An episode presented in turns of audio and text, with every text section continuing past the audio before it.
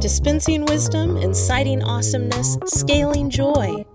Welcome to the MoJOE Studios podcast. It's time to turn down the deluge of distractions and put yourself in a mindset of receptivity and growth. Absorb, digest, apply, repeat. Dinner is served.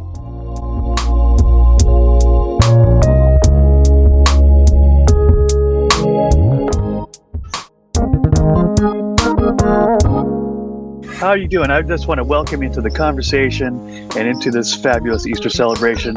Two of my favorite people on the planet, Mr. Jon Weirauch out there in Michigan somewhere, Mr. Rick Olson in Wisconsin, and here we are together doing an Easter sermon. How cool is that? Good morning and happy Easter to you, Joe. It's just fabulous to spend this uh, this Easter with you. I would agree. Easter is the best. And uh, I can't think of anything finer than spending it with uh, the two of you. So just really excited about this morning. Happy Easter. Happy Easter from three different time zones. It's a blessing to be here. It's a beautiful day. Thank you for having us, Mr. Joe. Absolutely. As you guys know, I grew up playing trumpet from, gosh, sixth grade on. It became my passport to the world. But I have got some vivid memories of Easter because, you know, sunrise service, that's very popular. I, I don't know if that's so popular anymore, but when we were kids, Rick, you, uh, you I can see you nodding right now, man. Absolutely. It was, it was a big deal that you were out doing your Easter service as the sun is coming up. And I, I love this because I can hardly tell behind me. It's a little fuzzy, but this morning when Rick and I and Jon were talking, getting ready for this message, it was dark. It was black behind me. So here we are talking about Easter. The sun's coming up, and I'm going right back to my childhood trumpet players, Resurrection Sunday. I played in a trumpet quartet, no, a brass quartet, and we one Easter we got booked for like five services at three different three different churches on Easter because you know there weren't a whole lot of brass quartets ready to play Easter music. And my home church, we were put up in the balcony, so we're going to play from the balcony. People couldn't even see us down on the ground level, so this is going to be a big surprise. The opening of the service was brass quartet singing, you know, Christ the Lord is risen today. So we got our four stands, we're all ready to go, and we're all getting ready to start. And somebody turns on the ceiling fan up on the, on the second level and as soon as they turn it on, the music goes, and it didn't just fly, didn't just fly off the stands, but it flies over the balcony and just floats down into the audience below. So now the, the service is ready to start. We have zero music, but thankfully that was like the fourth or fifth service of the day. But pretty much we'd memorized that music by now. So I look at the guys and I say, can we do it? They're like, let's find out. Christ the Lord is risen today. We, we played the whole thing without any music. We're like, hey, we did memorize that music. the one Easter that stands out the most for me, I was probably around, oh, I don't know, junior high, maybe a little bit younger. And we were actually down in Florida. And up to that point, I had never ever gone to a different church other than my my hometown church. And that was worship to me. That there was one pastor, it was one community, one congregation, it was one building, and that was church, that was God, that was everything. And uh, we w- we were down in Florida on uh, spring break, and and um, or I think it was probably a little bit after that, but but you know on Easter Sunday, and we go to this outside service because again, remember I said as a child that we did not have outside sunrise service. Go this outdoor service, and um, it was on this big hill, uh, this big grassy hill, and there were there were tons of chairs set out, uh, like more on the flats. Uh, there were people spread out all over this hill, and it was just this eye opening moment to me. Like, oh, there, God's everywhere. He's not just at my church back in my hometown. Yeah, I was like, my my goodness, and and uh, and, and everyone was uh, you know so prayerful, so so worshipful, and I'm just and, and it was Easter, so it was such a celebration, and I was like, wow, you know, I had no idea all this was. Uh, I didn't know other people worshiped. I thought it was just me and my church, you know, and that's kind yep. of always stuck with me. Yeah. Well, uh, Jon, I think that's all of our experience. That, you know, whatever our experience is, that's our world. We, unless we experience something else, we assume that's what it is for everybody. Uh, but like you said, God is everywhere, and God is everything to everybody. So, I think you and I talked offline just a little bit before this message, Jon, about how the experience that we have with God is so when it's personal, when it's alive, when it's transformative, it's so moving, so life changing that we want to hang on to that really tightly. Like, this is where God is because that's where I experienced Him. Mm. But unfortunately, then we make a judgment that that that's the way it should be for everybody. So, and, and I talk a lot about this to anybody that there's a big difference between content and context. So we experience God in this certain context, and we think that's all there is for God. That's what at least there is for me, right? Mm-hmm. But the mm-hmm. con- content is God. The context is where I was in that moment in my life, in that church, or or or maybe it was out at sea, or maybe I was on a mountaintop, or wherever that was. But God isn't constrained by the context. God is the content and the context wherever you are in your life, in your mind, in your heart.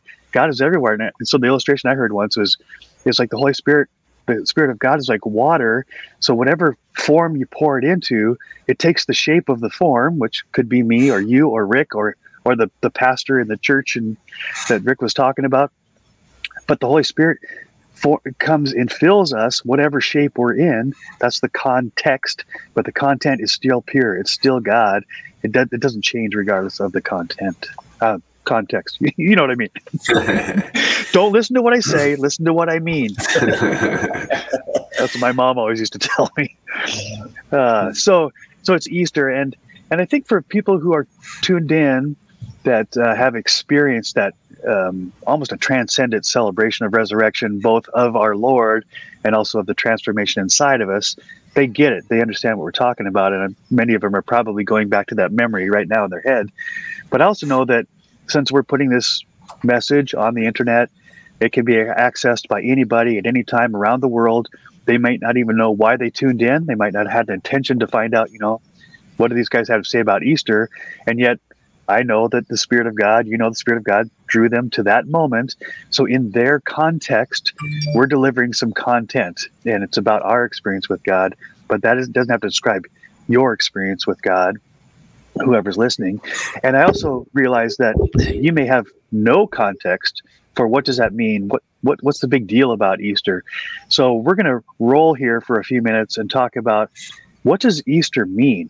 Why is it such a big celebration? It's not it can't just be about plastic Easter eggs and Easter bunnies. You know, we tend to make it the cultural event, but there's so much more. And that's that's what this message is about is what is really what what's a big deal about Easter in general, and what's the big deal about Easter to me. I talked to you guys a lot about the uh, the show The Chosen, right? I I'm borderline obsessed with it, and it uh, it's it's really made everything very relatable to me. It it reminds me of how absolutely devastating the days prior must have been.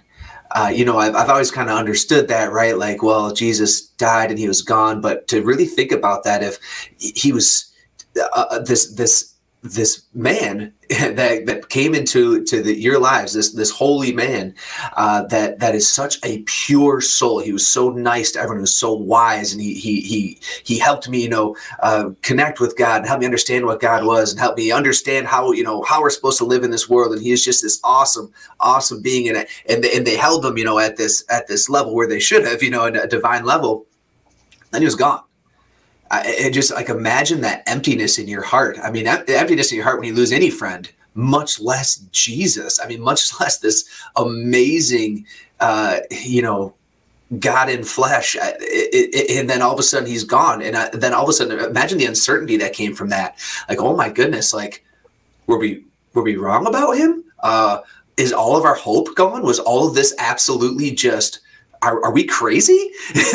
and then all of a sudden, I, I just I, I, get I get sucked into that sadness, um, and I actually love the fact that I that I feel that because then it's just you really can celebrate on Easter, right? He's he lives, he lives. Exactly. 12, uh, 12 disciples had given up their way of life. They'd given up their career, their livelihood. Peter and John maybe sold the fishing boats. Um, you know, and and it, this seemed like the thing to do. Let's be all in, push the chips to the middle of the table. We believe we're all in. Here we go. Uh, it's a whole new future for us. It's going to be unbelievable. And all of a sudden, he's dead. It's like, what have we done? What have we done? Yeah. What, what what's our fall? What's our fallback here? Yeah. What, what what what career do I pick up? What what do I do now? You know, all all of that had to be just uh, just rocketing around in their minds. Uh, it, it, was an amazing time to think about that three day span between crucifixion and resurrection and what happened with those guys. Yeah, so true. I, and I mean, I, just as you guys are talking about that, I realize how easy it is for me now because I know the end of the story to jump to the last chapter and miss out just what you're talking about. But boy, when when the the person who I think is the answer and is giving me the answer dies, what do I do now? Right. And, and and just think of they had spent the last three years. Not only did they abandon their livelihood, which had to be look like insanity to their friends and family, many of them had to disassociate from their families who were not, you know, they weren't on board, right? Now, how are they going to re-enter? Right? They've they've lost any credibility all of a sudden. So I, I now I'm feeling right for the first time in a long time that sense of what? Wait, wait, what? Right? What do we do now? The fear of their own life. I mean, Peter, Peter was scared to death because he was associated with Jesus, and he thought Jesus got is getting crucified. I might get crucified as well right here. So it's the loss of so many things, and then the fear of his fate could be our fate here right now. So a very heavy time for them. Oh yeah, fear, fear of your own safety, fear of yeah, uh, people's perception of you, fear of uh, you, it's you know you lost a job, you lost a friend, you lost a, but then but then the overall, you know that there was a level of hope, obviously, right, that they were all feeling, and so on top of all the earthly things that they were feeling, then there's just this, oh my goodness, like what. I, I just can't imagine that void they must have felt, and in lasting three days, it is it is just it's devastating to think about, honestly. Yeah, you know, Jesus Jesus did his best to prepare them for that, but they again they had no frame of reference, no context. Jesus is saying, "I'm going to die. I'm going to be tortured. I'm going to be killed. I'll be back in three days." And they're like, "Uh huh, yeah, what? So what do you say?" You know, they're like, "That's never happened before, so whatever. Just get onto the good stuff." You know, you're, you, that's kind of a downer, Jesus. Quit talking about that stuff, right? But but I can imagine. You know, you used the word hope there, Jon, but we see hope on the other side because we again we know the end of the story. But I, I would I would guess that not all the disciples had any hope that Jesus was coming back, even though he said it, because there's they they never saw that they they haven't experienced that. There's really no tangible evidence that he's coming back from the dead, regardless of what he said. So I, I think even their hope probably was had disappeared or was escaping rather quickly between that Friday afternoon and Sunday morning, right? And when, and when he did show up, Thomas still didn't believe. Um, yes, he said it. And now, three days later, the, the report is he is alive. Thomas still does, doesn't believe, doesn't buy in. The despair must have been overwhelming and just um, like, wow, that, that was going to be so incredibly great, but it didn't work out the way we thought it would work out. Therefore, you know, all is lost and that sort of thing. Uh, and how many how many times in our own life, when we finally get the courage and muster up uh, whatever motivation, inspiration it takes to burn the boats, where we say we are all in, we're going for it. I believe, so let's let's go. And we think that well, from then on, because I made that step, now I'm just going to be smooth sailing for the rest yeah. of the rest of the story. Right. And yet, inevitably the storms come and they're much scarier than we ever thought they were going to be right? And we're like wait did i have i where where's my security now? Did i make a wrong decision? God where are you? I said i would follow you. I'm following you and it's dark and it's scary. Where are you? That's that same feeling that the disciples must have had. So the story we want to unfold here in this message is all of our story. That's one thing i really love about the bible. History has it built right in. His story. It's the story of the creator and the creation. It's our story. So when we talk about historical characters in the Bible, we really can understand what they were going through because we're all there to some degree or another. We're all on that journey. Joseph Campbell calls it the hero's journey, but we know who the true hero is, and that's who we're going to talk about today. So I'm going to start with this character called Gideon. Many of you have heard of Gideon, probably because you stayed in a hotel or a motel somewhere in your life, and you pull out the little drawer underneath the light light stand, and you pull out the Bible, and it's stamped right there on the cover is, you know, courtesy of the Gideons. And you might think, well, Gideon, I don't know who that is, or the Gideons, or you just think it's a Bible society. Well, they chose that intentionally, the name of their society, to give the word to all these hotels and motels around the world, which I think is a brilliant thing.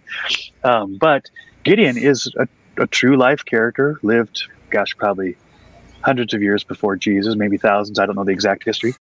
Rather than read the Bible narrative, I'll just tell you the story and you can go back and dig in after this message. But so Gideon he's in he lives in a time where there's a lot of political unrest. Can anybody relate to that, right? And he's he's living in fear because uh, the enemy that was trying to take over the land and the country where Gideon lives was really coming into power, and he was afraid, right, as they all were at that time. And so Gideon is he's a farmer, and as you know, it's an agrarian society, not a lot of cities. But so the, the more scared he gets, the more he goes into hiding, until the Bible describes like at this one point, he's he's like out of sight, out of mind, keeping keeping his head down. He doesn't want to poke his head up lest he be shot or worse, drafted right to be in the army. So he's hiding. He's you know he's He's got the shutters closed. He's got the locks on the door, so it looks like nobody's home. Maybe if I'm really quiet, nobody will even notice me, right? And in that fear, where he's literally in hiding and scared to death, the angel, an angel shows up in his room, which had to only make him more fearful. And you, the first words out of the angel's mouth wasn't, "Don't be afraid," or you know, "How can I help you?" or "Or guess what? God's with you." You know what the angel says? Mighty man of valor. Hmm. and Gideon's got to like, is there somebody else here? Right? I know you're not talking to me, so I, I, I was pretty sure I was alone. So you know, you gotta you gotta imagine. Well, first of all, seeing an angel had to put the fear of God in you anyway.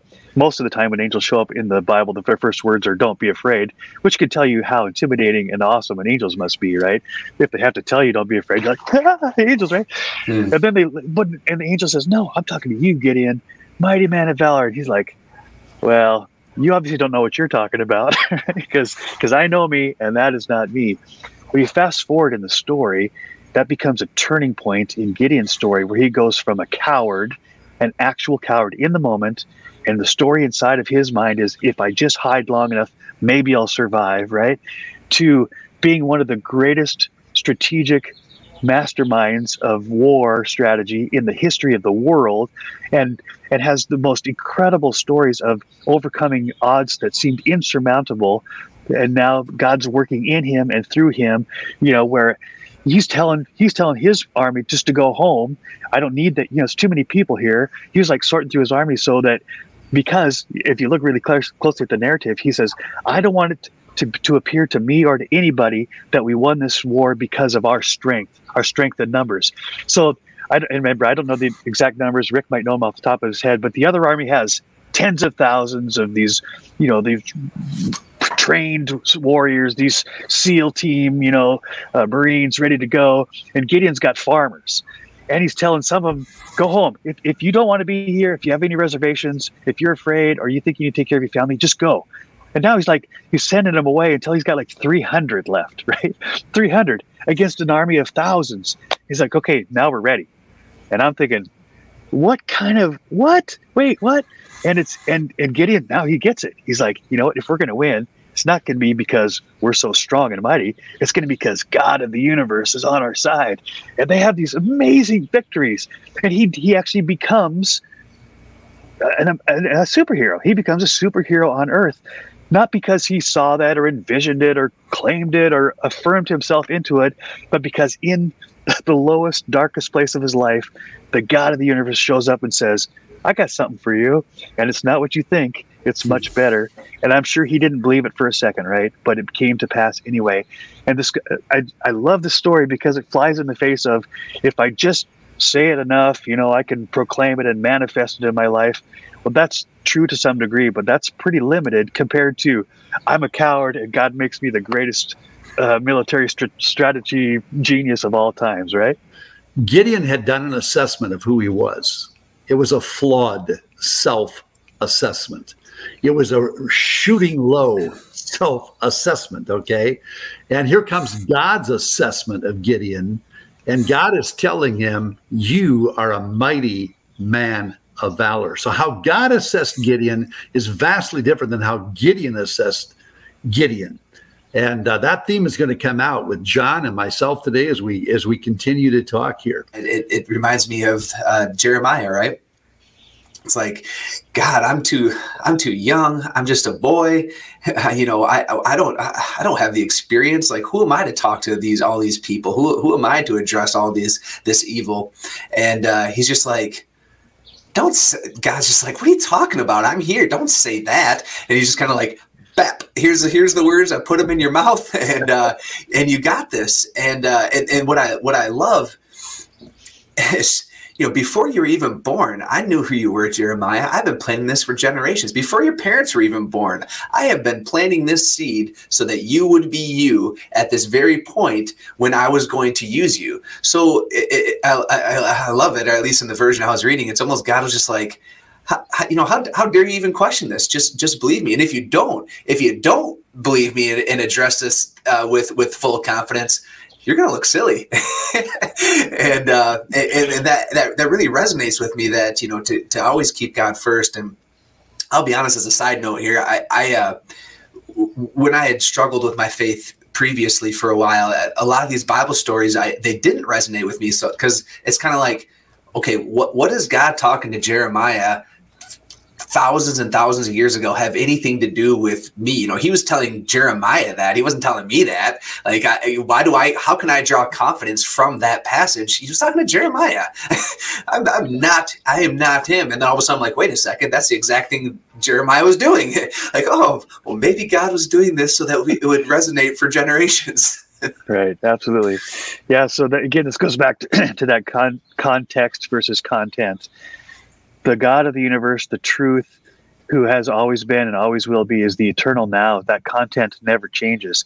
So the content, even though it's in historical context, and you think I'm, I have nothing in common with Jeremiah or with Gideon or with anybody in the Bible because that's their context. No, you're forgetting the the content hasn't changed. The content is the truth, and the truth will set us free. Right? Yeah.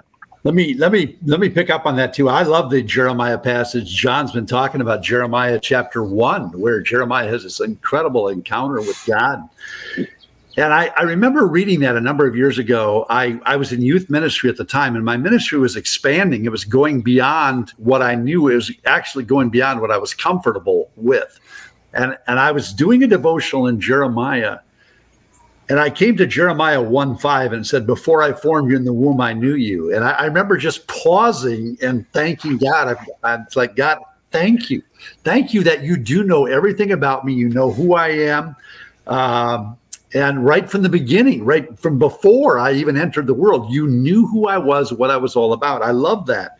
And then I went to the next one. Before you were born, I set you apart. I go, that's incredible, God, that your plan has been since pre birth the plan for Rick Olson was there, and I embraced that. And I remember reading that scripture, embracing that, embracing that, and then I came to the next one, and it said, "I appointed you as a prophet to the nations." And I go, "Yeah, that's Jeremiah." yeah, yeah right. Whoa, Not me. Whoa, whoa. hey, hold, right? hold everything. I love the formed in the womb. I love set apart from birth. That's so great. I'm going to embrace that. That's all me oh, set apart for, as a prophet of the nations. That's him. That's so not me. and I'm just doing this backpedal with God. And I had my moment. I had my moment where it's like, okay, yeah, God did that for a reluctant Jeremiah. He's now doing that for a reluctant Rick Olson. Yeah. Pick up the mantle and do what God set you apart to do. So yeah, before we jump into the next segment, Rick, I just I, I'm thinking about this whole thing that we're talking about, and I realize there's there's these two narratives in each of our lives.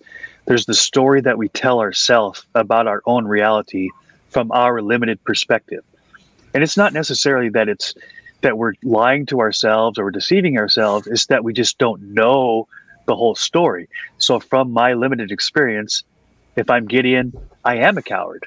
That's that's not that's not a false narrative. That's how I feel. That's who I am in this moment. I truly am a coward. If I'm Nehemiah, I'm too young. I'm not a prophet. You know, if I'm Rick Olson, no, I, I'm, I'm I don't want to be a prophet. Right? That's not that's not who I am. But that's that's one narrative is how I understand who I am right now. Well, thankfully, there's another narrative. There's the God of the universe who's outside of time, who created us and and knew all that would happen and ever would happen because for him it's the eternal now. He's like, well that's true for you but again that's that's really limited perspective. I've got something i've got a bigger perspective. So th- there's another narrative and that's not who you are in this moment. It's who you are in the big picture. It's who you are becoming. It's who you are when you attach your limitations to an unlimited god. Then then we've got a whole nother narrative right? Absolutely.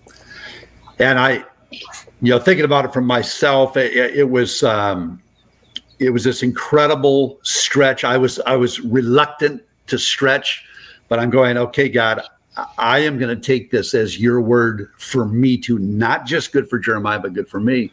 I'd also like to comment here that whether you are a coward, which that's not just reluctant, that's like run the other way, run away, run away, right? Or that's so that's Gideon, or you d- identify more with Jeremiah, who's like, well, I'm not, I'm not a coward, I'm not running away but I just don't feel qualified, right? I'm like, nah, I, I that must be for somebody else because I, I, I, don't see myself being able to do those things. So th- this is this whole spectrum of the human condition. This is how we can identify with these biblical stories because at times I am the coward. Run away! No, I, there's no way. No, help me, help me. But then there's times like, okay, I'll, I'll be all right, but I, I can't be for me. I, I'm reluctant or resistant, not because I'm a coward, but because I just don't see myself I don't the way God sees me. So we are talking about transformation is what we are, and God is all about that. Uh, but we see it as transformation because we're stuck in time. Who I was or who I am now versus who I will be.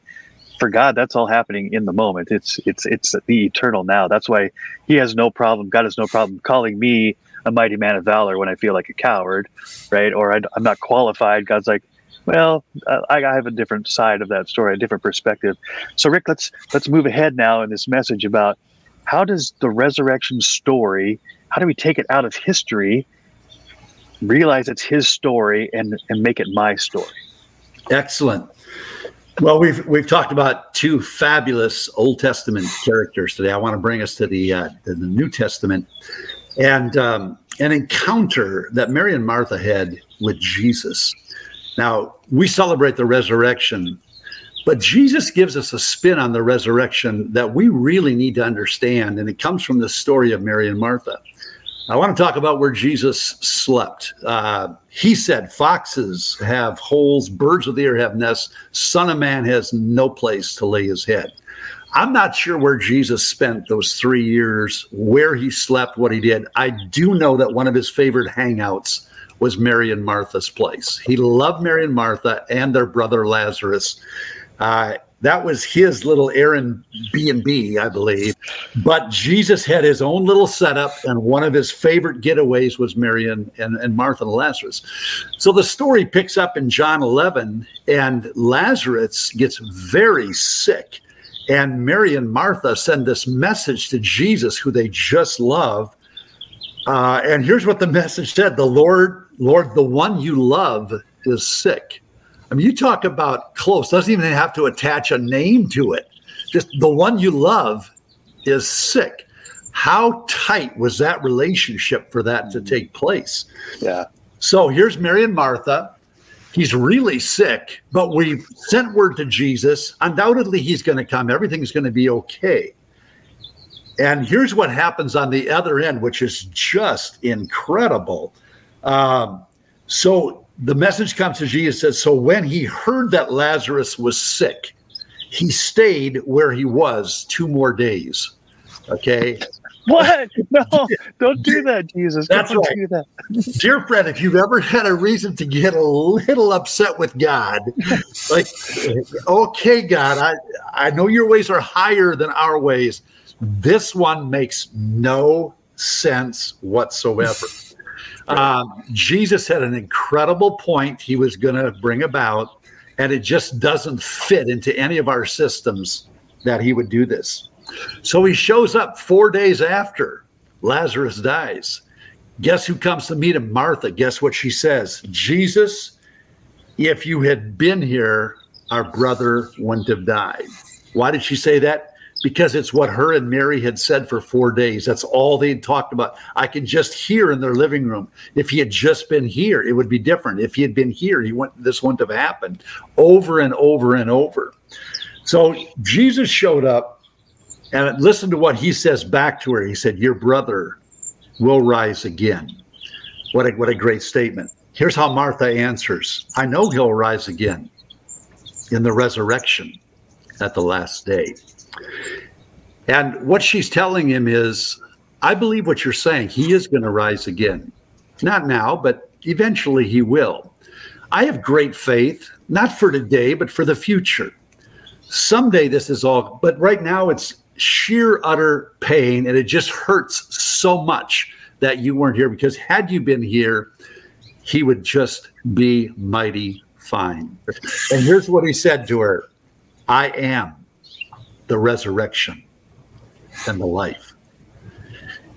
He's, he's basically telling her, look, Martha, you're believing in an event called the resurrection. I got to be honest with you, Martha. There is nothing like the resurrection.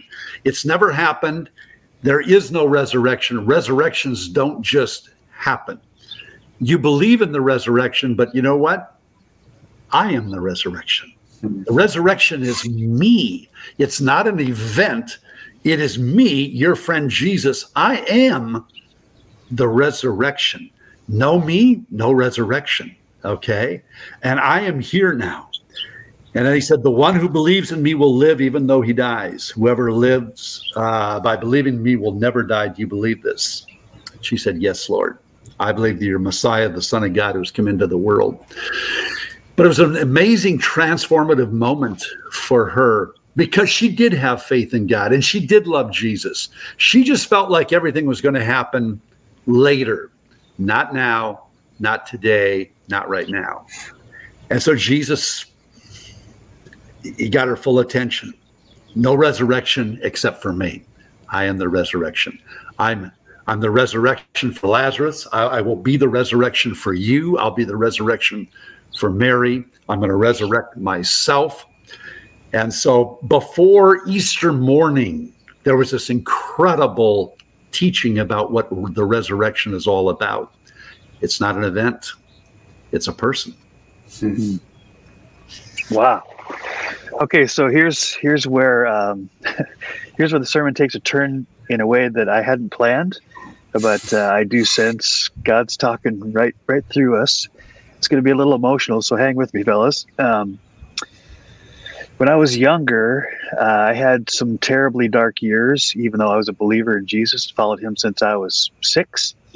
Um, and I never really had this rebellious time in my life where I, you know, threw away my beliefs in God because I wanted to go experience the world. And here's why because at ages 11, 12, 13, and 14, my mom got remarried to a really overbearing, domineering, intimidating guy who uh, verbally and emotionally abused all of us. Never touched us physically, but um, got in my face so many times. And as a as a gregarious, outgoing guy, um, would make me cry with his words, uh, tears of bitterness and anger. And I wouldn't say anything because I'm not a fighter. I'm a lover, right? So I just I just stand there and and I cry. And eventually, eventually, my tears stopped flowing. Right? It wasn't a conscious decision, but it was something inside of me that said I, I'm I'm not I don't like feeling this way, and I'm never going to feel this way again. So I don't care what anybody says to me. I'm just going to wall it off. Right? I'm going to protect myself. And I would go into the my room, and I'd close the door, and I'd cry out to God, and I'd say, God, why is this happening? Where, where I believe in you. I believe you have a great story for me. Uh, you know, I've followed you. I've committed my life to follow you, and and this sucks. Where are you? Why is this happening? Why me? Why now? You know what God's answer to me was? It wasn't, I'm going to take you out of the situation. It wasn't, Here, here's the four steps you need to take, you know, to get from where you are to where you should be. You know his answer was? I'm here. I'm here. Right? Sorry. It's going to be tough here. Uh, God's answer to me in the darkest of times as a full bond believer is just like Martha, like, okay, well, when, right? Yeah. And and God's saying it's not an event, Joe. He's what's telling me right now. I didn't catch it back then. He's saying it's me. I am the resurrection, right? I'm here. Yeah. And so when I hear that Jesus the person that he loves in Lazarus. And I'm like, oh, I want to be that kind of guy. I want to be Lazarus. I want to be the, the one that Jesus loves, right? And and Jesus finds out that Lazarus not only is sick or in pain or in trauma, Lazarus died. I didn't die. Yeah, it sucked. I was in pain. I didn't die. And Jesus says, okay, I'll just, I'll wait a few minutes. You know, I'll, I'll wait a few days. Oh my gosh, wh- why would you do that? Because of the pain that his sisters are feeling, right? And, but now we understand, and I'm understanding even in this conversation, that Jesus, he was constrained by a body while he was on this earth, but he's still Almighty God. He's everywhere all the time, right? So he he's there. He's with lazarus. It's not that he sees what's going to happen in the future. It's happening right now and he's there. And so um, i think i had this false narrative and i still carry it with me that if i love jesus if i serve jesus if i give my life to jesus and do my best to follow his commands that things will never go south. That i'm not going to have any pain right? I'm not going to have any trauma and when it happens then naturally i go but wait this isn't what i signed up for how come I'm how come I'm still how come I'm being abused? God, if if you're a God of love, here's this question that we all ask at some point in our lives, and those who don't believe even ask: If God is truly love, and everybody say God is love, then how could terrible things happen to good people? I'm one of those people. We actually we all are. Yeah. Terrible things happen to me, and I'm full on in relationship with God. It's not just a religion; it's a relationship. And God's answer to me in all those questions is, "I'm here. Yeah. I'm here. That's all you need to know." I am, right? That's not right. I was, not I was, not I will be, but I am. And here I am, right? It carried me through the darkest times. And and that isn't the darkest times. That's just one of many traumas in my life where where God is. And that's that's all you need to know. He is the resurrection. It's not he will be the resurrection or he was the resurrection. It's not a historical statement. It's not about the future although those things are true as well. But right now, in my pain, in my questions, in my darkness, God hasn't abandoned me and said, well, get your act together. He goes to Gideon and says, You don't have your act together. You're still a mighty man of valor. Huh? What? Wait, what? He goes to Jer- Jeremiah and says, Yeah, you are too young. You don't have the words. I do. I'm here, right? I'm here. I'm with you and and Jeremiah becomes an amazing prophet. He goes to Mary and Martha and says, "Yeah, I, I could have come four days ago, but guess what? It doesn't matter. I'm not constrained by time. I'm here." And so I want I want the people who are listening, everybody who's listening, to understand that wherever you are, you, you feel like you're coward, you're close to God, you're away from God, you're in pain, you're crying out to God with with every, everything inside of you says, Why me? Why me? What kind of God are you? Know his answer is? I got you. I'm here. Right? And the narrative that's going on inside your heart, that's going inside in your mind, um, God isn't saying you shouldn't think that way. He's saying, I know you think that way, and that's why I'm here. I'm going to change that narrative, and it will, it may not be instantaneous. I might wait four days while you're in the grave, metaphorically, but the resurrection is happening. It's happening from the inside out, because I am as Rick said, the resurrection. I am, Jesus says, the resurrection, and I am here with you. So here we've got what a rich message this is, which I, I again, we hadn't fully planned out how this is going to come out, but we have a message that is histo- rooted in history and is absolutely applicable to our life in this moment because God is. He, he was, he will be, but he is. He's the eternal now. He's eternally here for you. And regardless of what that narrative, that story got going on inside your head or your heart about, I'm a coward and I, you know, I don't believe anything, or I believe in the possibilities, but I'm not there yet, or, you know, God, if only you had been there, things would have been different. God's answer, I'm here. I got you. Right? Joe, there's a great there's a great story about the parent who goes to the pastor and they just buried their child, and they just said, Pastor, where where was God when we when we buried our child? And the pastor said, God was in the same place he was when he buried his own child when his own child died. Mm-hmm. He he does know that he's not detached. He's very much connected now. So whatever our whatever our lot in life he is the resurrection and the life for whatever we wherever we're at whatever we face right now Yeah, so so we already talked about when Jesus dies, his disciples are lost. Like, what the? That's what? Are you kidding me? I finally have a purpose. I have a direction. I have hope, and and and you you, you get killed. Is that even possible? This isn't. You're the son of God, and you get crucified, right? So now, fast forward to the end of Jesus' life. Now he's risen from the dead. Now they know that he is the resurrection and the life, and now he, they're Peter, who's afraid of, of you know being identified with Jesus, now he's like the mouthpiece of the church. Jesus is the one, and he actually does get crucified historically. And when he gets crucified for for proclaiming the truth, right? So listen to this carefully. Peter's a follower of Jesus. He's proclaiming the truth. Not only does he get crucified, but the, the history says that when they went to crucify him, Peter says, You know what? I, I am not worthy to be crucified like my Lord. Crucify me upside down right? And and Stephen, who gets stoned to death for proclaiming the gospel, as he's standing there and rocks are killing him as people with hate and vitriol and misunderstanding are are literally stoning him to death. The Bible says he stands there with a face like an angel. What the? How is that even possible, right? I mean, I, I get somebody who says uh, a bad word to me or has a has a has a look that I don't like, and I'm like ready to fight back. Here's Stephen getting stoned to death, and he's taking it peacefully. That's not it's not drugs. That's not a delusion.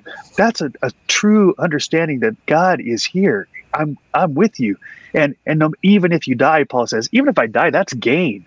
There's there, there's no losing in this in this equation. If I'm here, it's Christ. If I die, it's Christ. Either way, I win, right? Oh my gosh, that's what the resurrection means. There, there, there's a great ending to the story. And yes, there will be darkness, there will be pain. As it turns out, that's where we grow. that's where we learn. That's where we really depend on God. If everything was really great, I don't think I would really cry out to God very often, Where are you? And that's what God wants us to say. Where are you, God? So he can say, I'm here.